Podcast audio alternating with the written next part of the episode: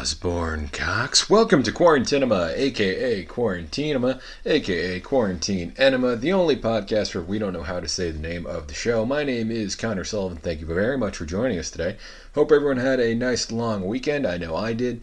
Uh, it was actually beautiful all weekend long, so it was nice to actually get outside and do some shit. And uh, now we're back to just now, it's just hot. Like you know, uh, like we had our we had our fun you know, obviously we can't go outside and do too much right now. And like right, like this past week, it's just been, or the last couple of days in particular, it's just been muggy and hot, and like it's like summer. Okay, so we had like that official start to summer, but now we can't enjoy it, so it's just shitty, and then it sucks. I just really, really, really sucks right now. Uh, but it's okay because obviously things are getting better. Uh, you know, social distancing guidelines are getting a little more loosey goosey. Uh, some people are able to go back to work, and that's all great and fun and whatnot. Uh, I am not one of those people, so I'm going to keep doing my podcast thing here. Uh, today, we are going to talk about our second Coen Brothers film of the series. Uh, we're going to be talking about Burn After Reading. And Burn After Reading to me is it, it's an it's an interesting one. I was really looking forward to watching it, uh, not necessarily because uh, it's a movie that I love or whatever. I just I was genuinely curious to see what I would have thought about this movie, and I haven't seen this movie in a couple of years, uh, maybe maybe like five years or so. Uh, so it's it's just it's literally just been sitting on my shelf for a long time uh, with no viewings of it whatsoever. And I actually haven't even thought about it that much. Um, and that's kind of why I was looking forward to doing this episode. Was because, uh, as with some of the movies we've seen uh, in the show so far, uh, I just get a kick out of you know rediscovering these old movies that I liked. Um, obviously, at some point in time, I must have liked this movie enough to go online and actually buy it.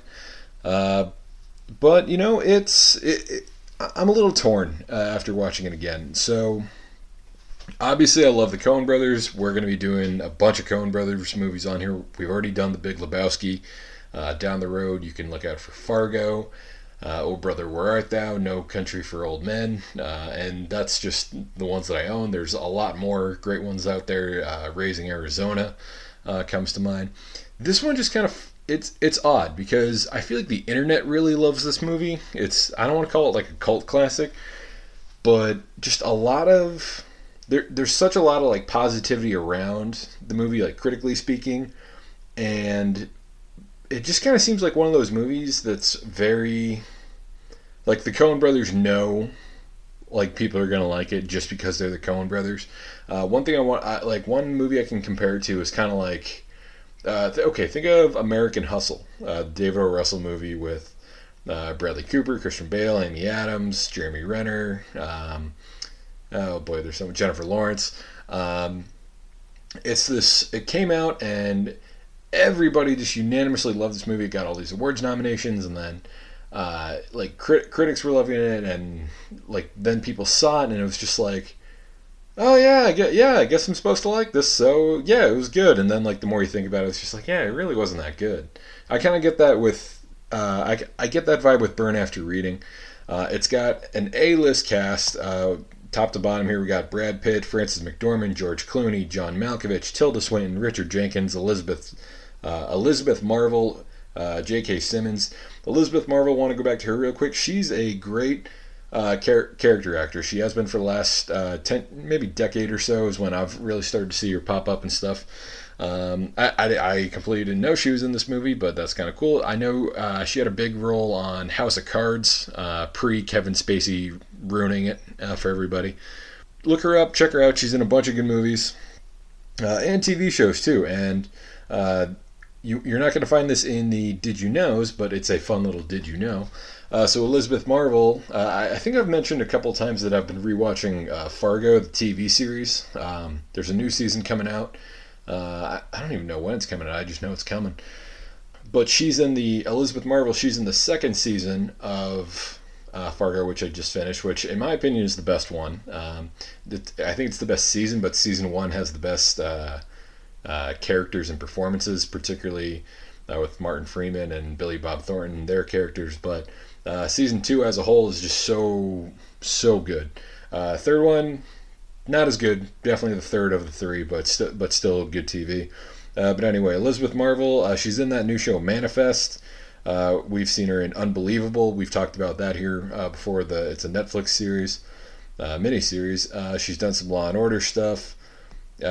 she's again House of Cards. I'm just scrolling through her IMDb page right now. Um, a Most Violent Year, Elementary, Lincoln, Steven Spielberg movie, Bourne Legacy. So she's she's been around. Like she's she's a very good actress. Keep Elizabeth Marvel on your on on your on your sights. If you see her pop up in something, great.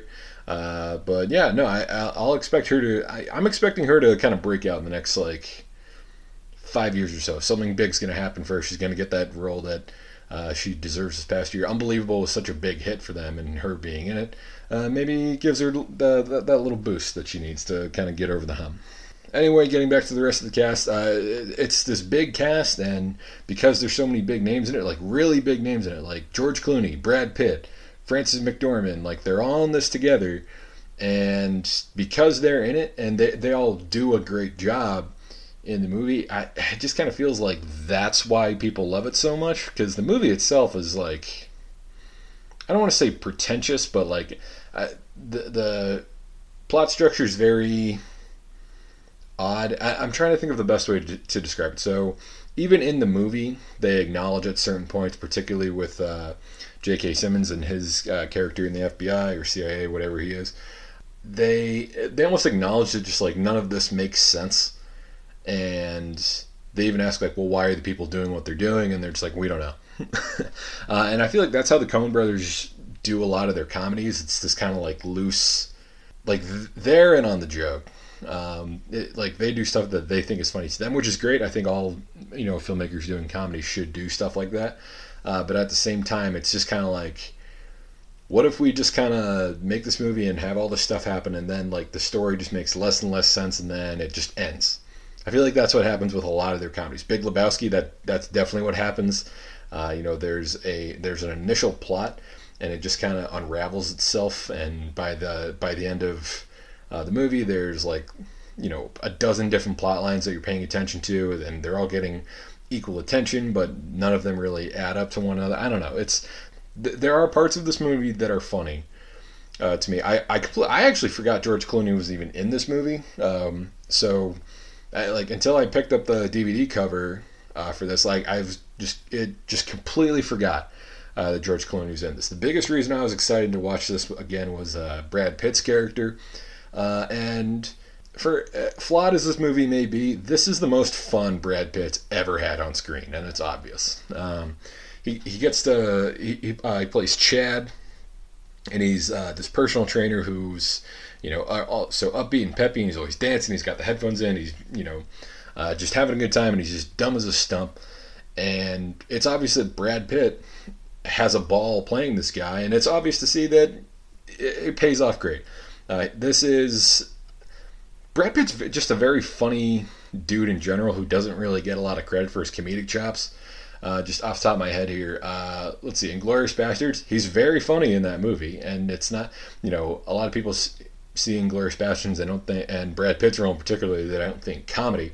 Uh, but no, he's got some great comedic timing in that. Uh, think of all the Ocean's movies, uh, the Ocean's franchise, which uh, we'll be talking about all three of them at some point and then there's uh, Once Upon a Time in Hollywood, which he just won an Oscar for.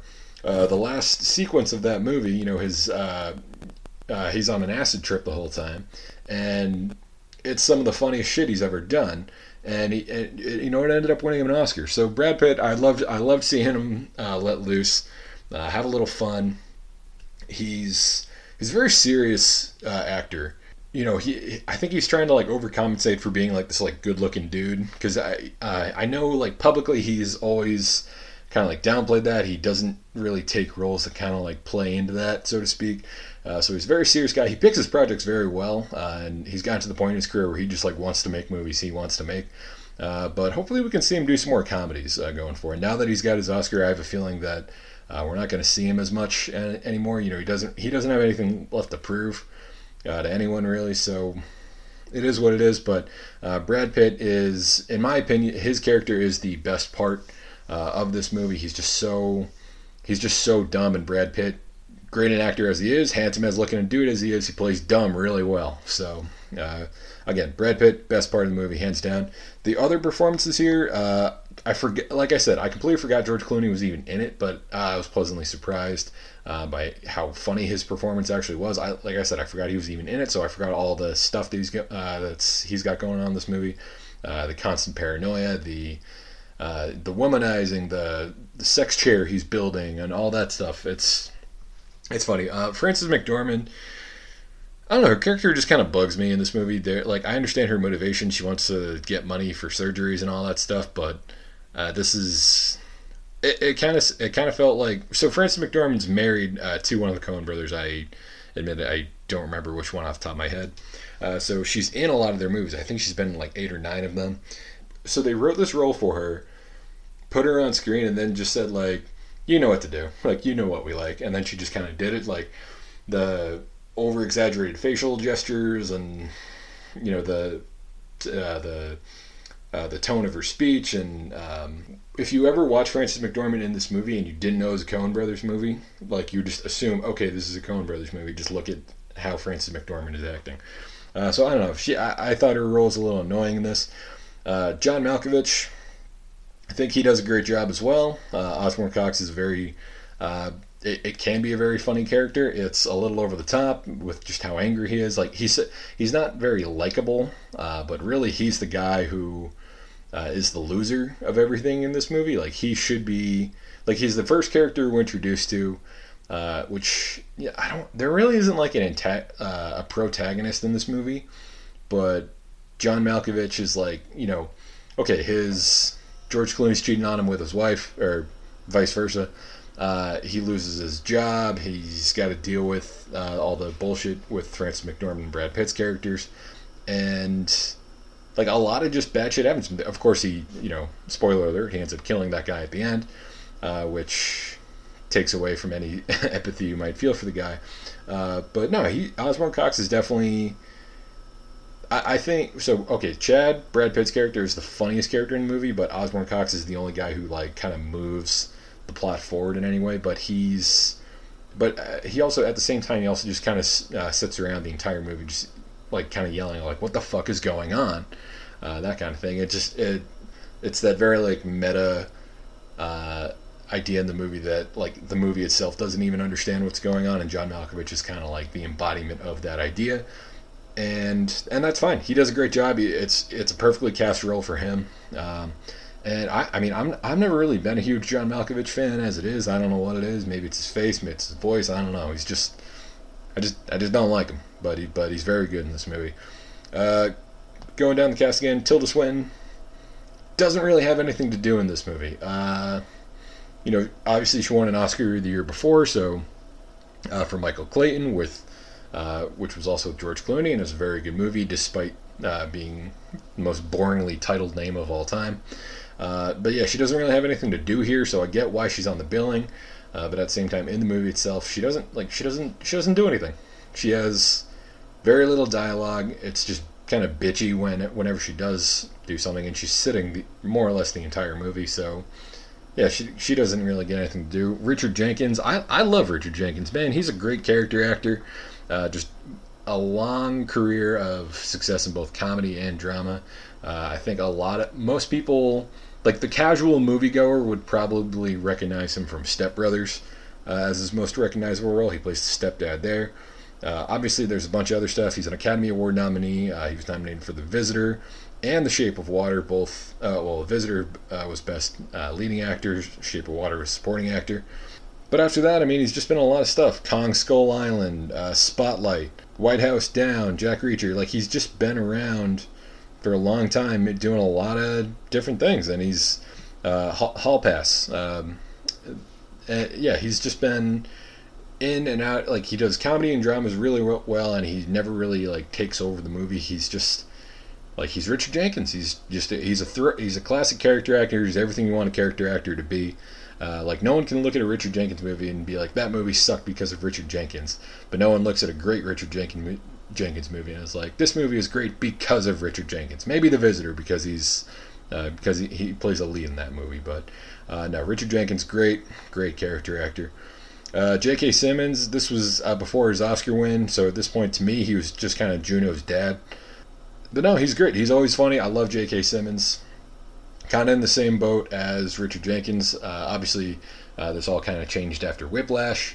Um, when he became like every, he was always just like the fa- a face before, a very recognizable face, but now he's like J.K. Simmons. Uh, one one show that uh, I really loved him in. A couple, it, it was it's a show on IFC called Brockmire. Give it a watch. It's very very funny. It's one of the funniest shows on TV, but it's it, it's a nice little hidden gem. Just look it up on IFC. Uh, you'll love it. J.K. Simmons has a role in season three. Uh, he plays a uh, an ex baseball player in that show, and uh, who's also dying of cancer. And he's just got a couple just knockout scenes in that movie. He's very very funny, but he's also but you know he always packs a punch when he needs to. Uh, so again, look it up, Brockmire on IFC. Okay, so before I, I, get into the Did You Knows, let's just wrap this up one more time. I love the cast in this movie. Um, some of the characters are a lot more entertaining than others, but at the same time, everyone still brings their A game. Uh, and the the humor, like I appreciate it. Like I, I like the Coen Brothers enough where it's like I get it, but I don't think this is their funniest movie by a long shot. I think uh, I think Fargo is definitely funnier than this. I think, uh, oh brother, Where Art Thou. was funnier. Raising Arizona. Uh, man, I wish I owned a copy of Raising Arizona. Uh, that I haven't seen that movie in a long time, and it's really, really fucking good. But yeah, like all right, so you have like this burn after reading, uh, movies like Hail Caesar and uh, Intolerable Cruelty. They're all kind of on that same tier of like, this is funny, but they're trying too hard to be the Coen brothers, if that makes sense. So maybe that's just my opinion. I don't know. Uh, but we're going to get into the Did You Knows uh, here. Uh, got a couple of facts about it. I'm just going to give my takes. Okay, first, did you know? Uh, George Clooney's third film under the direction of the Coen brothers, following Oh Brother Where Art Thou and Intolerable Cruelty. Uh, these three films have been dubbed the quote tri- the trilogy of idiots by the Coen brothers. Okay, so George Clooney and Coen brothers. It's funny. Like I don't when I think of, they're not like this like director actor combo that's just like hit after hit after hit. Like you know Leo and Scorsese, um, Robert De Niro and Scorsese, um, uh, Michael Caine and uh, Christopher Nolan. You know stuff like that a lot a lot of all the best directors have their go-to guys. Uh, some guys like to you know veer off and do, Brad Pitt and David Fincher is another one. Um, a, a, lot of these guys will uh, they have their main guys, and Clooney's clearly in that inner circle for the Coen brothers. You can actually kind of see it in some of. Uh, you know, it rubs off on George Clooney as a director. You can see it in some of the movies that he's directed. Uh, I admit I didn't see Suburbicon, uh, the movie that came out a couple years ago with Matt Damon, but George Clooney directed it. And just watching the trailer, trailers, like, oh, this that kind of looks like a Coen Brothers movie. Uh, but no, it was George Clooney. So it's cool to see him, uh, you know, dip back with these guys. He also came back and did Hail Caesar, uh, which came out a couple years ago, but was bad. As for the two movies he did before this, Oh Brother, Where Art Thou? I love. I can't wait to watch that one. It's well down the road here of movies we're going to cover in the series, but I'm going to hold off uh, on watching it until then. And I'm just really excited uh, to watch that one. It's uh, it used to be on TV all the time. I felt like, but I st- it's been a couple years for me since I've actually seen it. It's always nice to watch that one when it's not the TV version either. Uh, just a very very funny movie. Soggy Bottom Boys, uh, and the other one was Intolerable Cruelty. I admit I have I have been in the room when Intolerable Cruelty was on. Uh, it I, I I fell asleep like maybe 15 20 minutes into it. It just bored the hell out of me. And when I woke up, I'm pretty sure I just kind of surfed my phone. So hand up, bad film viewer there, bad you know bad critic move on my mistake. Maybe I should give it a second whirl. I don't know. Uh, but at the same time, no one's ever really given me a reason to. No one's ever told me like, man, intolerable cruelty is great. Until then, I just won't. So, so somebody recommend it to me, and maybe I'll watch it. Okay, the second Did You Know? The Coen brothers and their longtime composer Carter Burwell decided that the movie should have a bombastic music, sco- music score that suggested, quote, meaning without meaning, and chose Jerry Goldsmith's percussive music for Seven Days in May 1964 as its inspiration. Okay, so Seven Days in May, Jerry Goldsmith, I don't know what that is. So we'll, we'll move past that. But this kind of gets into what I was saying before about just, you know, the Coen brothers are the only ones that on the joke. Meaning without meaning is just so pretentious and I, I just I hate when directors like do stuff like this. Uh, okay, so the score in the movie, like it's it's a lot of uh, big drums and horns and uh, you know stuff like that. So like it kind of has the feel of like a spy movie, uh, and it is. You know, it, it falls around CIA and the intelligence community and you know documents and you know people playing both sides of each other. And you know, it's I, I get it. Like I actually get it. Uh, but the whole meaning without meaning thing, like, because the score sounds like the stakes are super high with you know every every scene, but at the same time the stakes are never high because nothing's going on. Uh, and it's I don't know. I, I just hate shit like this. Like I the score like the score works. It works anyway. Why does it have to be this whole meaning without meaning crap? I don't know. But you know what? I'm not even gonna ask the question because it doesn't mean anything. Uh, and third, did you know? Uh, the screenplay for this film was featured on the 2007 Blacklist, a list of the most liked unmade scripts of the year. Uh, so we've mentioned the Blacklist before. Uh, you know, a lot of the movies I have here, uh, they're going to get mentioned on that blacklist. I'll, I just don't always mention it. There weren't that many interesting Did You Knows for this one. But at the same time, I feel like this one, it's it, it's kind of just because the Coen Brothers name is attached to it. They're coming off No, uh, no Country for Old Men, and it's just like everybody really, really wants to like this one. But at the same time, like if you were to read the script for this one, it wouldn't make any fucking sense because the movie doesn't make any sense okay, like if you take this movie and you take the cast out of it, it's not a good movie. But you have George Clooney and you have Brad Pitt and you have Frances McDormand and John Malkovich and like that's what makes the movie. It's just it's great actors doing a great job. I don't think this is great writing bringing out good actors. It's the other way around in this one. So that's just my opinion. Uh, and we'll re- rate the movie on a scale of one to five hazmats as we always do and uh, two and a half. We're gonna go two and a half uh, for this one. Again, I parts of it to me are very funny. It's never it's never like a la- okay. Brad Pitt is laugh out loud funny. His, some of his scenes are just absolutely hysterical.